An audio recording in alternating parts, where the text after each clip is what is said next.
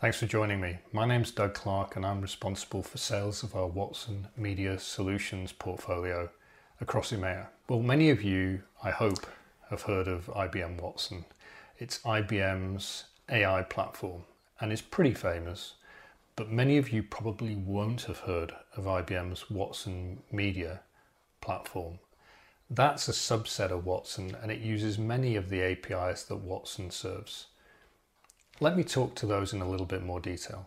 We have three main offerings. We have an OTT platform. Now, an OTT platform provides professional media logistics management, content management, and distribution of shows that we all know and love. So we work, for example, with Scripps, with Lionsgate, with A&E Networks, and with organizers like HBO to help distribute their content, manage and distribute their content across the network. We use an over the top broadcasting network.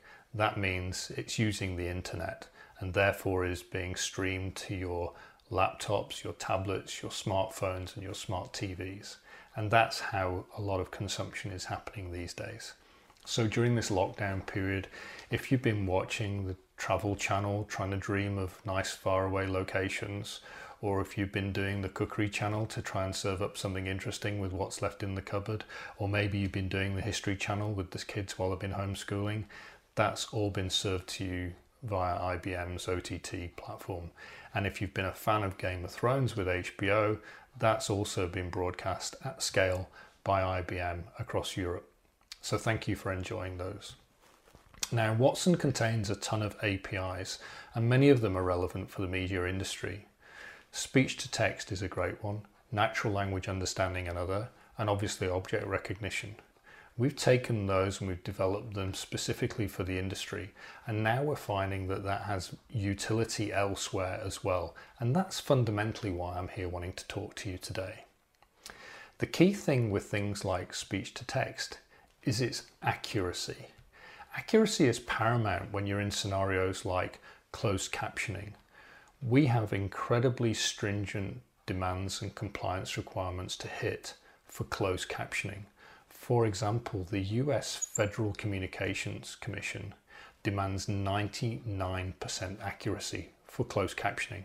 Now, you can do that with human beings, but it's really hard even against file-based archive content. But when you're thinking about this as like 24-7 news feeds or 24 hours a day weather formats, that's a really tough ask. But we've met it and we now are proud to say that we use our live closed captioning across a number of networks across the USA and we're proud of it. But we're taking that capability and we're reusing it elsewhere. We use closed captioning now in some of our other solutions, but before I talk about streaming, let me talk briefly about video analytics. Video analytics doesn't just look at the images within the video feed from surveillance cameras and the like, it's you looking at the video itself. So not only is it recognizing the characteristics of the images within those frames, it's looking at the contextual awareness and relevance of those frames so that it can take not just a man in a blue jumper with a beard, but it can say he was heading west, he was heading east, he went that way basically, and what speed was I moving at. So when it comes to things like public safety, traffic management, those kind of scenarios, this is really, really important to our public services to be able to use that capability and have those alerts automatically generated. Those scenarios are being also spread out into other industries as well energy utilities, retail, travel and transport, agriculture, and so on and so forth, making it relevant for us all to benefit from. Today, though, I wanted to predominantly talk about video streaming. Now, IBM's video streaming comes in two main formats, both of which might be useful to you. So this is whatever industry you work in, whether you're in public sector, whether you're in a commercial industry, whether you're in the education space, each of these has relevance to you. Let's talk firstly about enterprise video streaming. Enterprise video streaming is perfect to drive communication directly across your entire organization, wherever and whenever you need it. It's flexible in that it can be recorded from home, just like this. It's secure in that the content itself is managed separately from other public streaming environments, but it's also authenticated with the viewer. So you can guarantee not only is your content safe and secure, but it's reaching the people that you want it to reach. We use authentication for that, things like SAML and SSO and so on and so forth, so that that content, those messages, that communication stays within your firewall. You are in total control of your content on your channels. Now, the benefit of that is that you can use it to reach staff with CEO town halls, with training, with enablement, with maybe compliance requirements.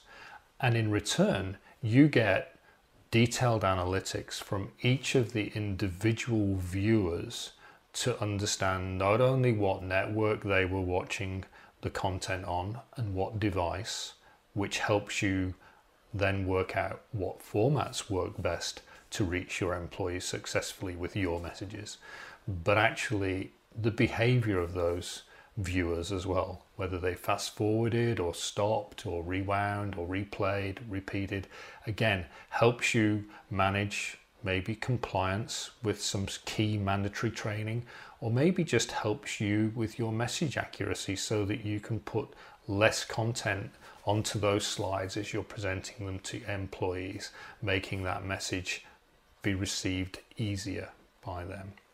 So that level of granularity is unique to this kind of IBM enterprise video streaming. Now, obviously, we use it ourselves in IBM across our hundreds of thousands of employees, but we're not the only ones to benefit from this kind of capability.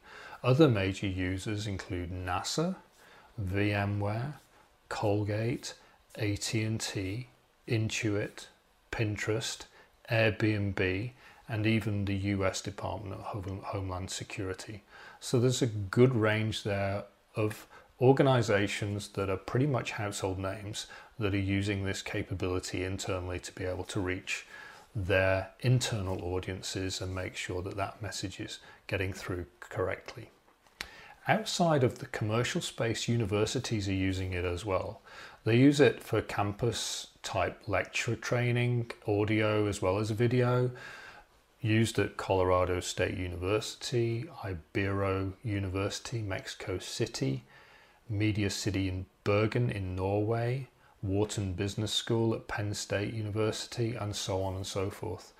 These aren't just being used within the faculty, but they're being used across the students and even across the alumni where it's relevant to do so.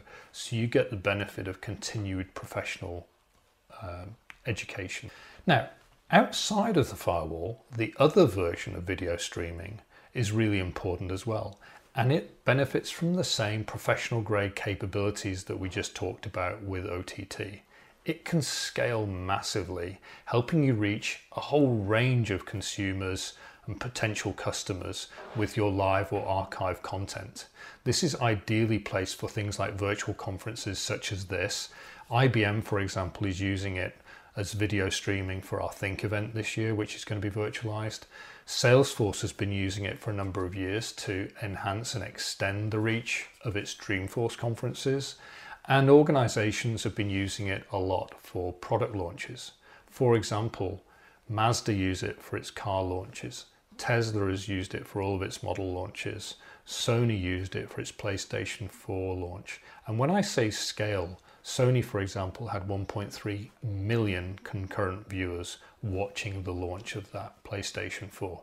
That's why it's been such a success for them. Now, in the remaining minutes, let me talk you through some of the features that each of these streaming platforms enjoy. For example, having a viewer registration capability is pivotally important if you're trying to drive lead generation and then follow ups. Maybe you're wanting to invite people to test drive a car or you're asking them to actually put down a deposit. That's where that kind of functionality is really valuable. But on the other side of the end of the, the chain, you're also wanting it to be really easy to ingest content. Just two to three clicks, and you can be live streaming just as I am doing today, making it easy for people who are perhaps like me, non techie, being able to stream with confidence using our free apps that are available off both app stores, so they come in both flavors, to be able to communicate from home perhaps to massive, massive audiences. That makes it easy and makes it comfortable for people. On the other side of that, though, if you do want to put on a big event, you can put on a whole professional uh, gig with mixing desks and professional cameras and 4K content and so on and so forth. Now we can create live playlists off the back of content. Maybe use your archive footage to create a reel, you know, so you can recommend this next show after watching the current one, and you can play it back and you can create multiple playlists. In fact, you can create multiple channels. Channels. Those channels can be watched concurrently by your viewers. There's no limit to the potential scalability. We have a content portal which allows you to use a fully blown gallery feature, allows people to search globally against transcripts, for example, so they can find the relevant content for themselves and allows bookmarking and stuff like that to happen within the content as well. So it helps you with search and discovery international languages are coped with, we can handle multiple different language tracks. So it allows you to stream in multiple languages and allows people to listen in their preferred language. As I mentioned earlier, we have automatic closed captioning, which helps you convey information even when sound is not available or where viewers have uh, hearing difficulties and limitations. Now, streaming is traditionally a one to many experience, just as I'm doing here. But actually, there is also a requirement for having multiple people speaking, maybe not at the same time, but in the same virtual room. So we've integrated Cisco WebEx meetings and we've integrated Zoom meetings to facilitate that. Now, individually, those platforms don't have the scalability and the rigor to be able to reach the numbers of volumes of audiences that we're talking about. So this is a great way for them to stretch their capabilities to reach more eyeballs. But also the reverse is true as well. You don't have all of the etiquette issues associated with people bombing into meetings or being noisy and unmuting and so on and so forth during meetings. So the content quality is significantly enhanced as well as having volume reach. Now, there are other platforms out there. Some of them may seem great, but ultimately, with the free platforms that are available, you're giving things away for that freedom.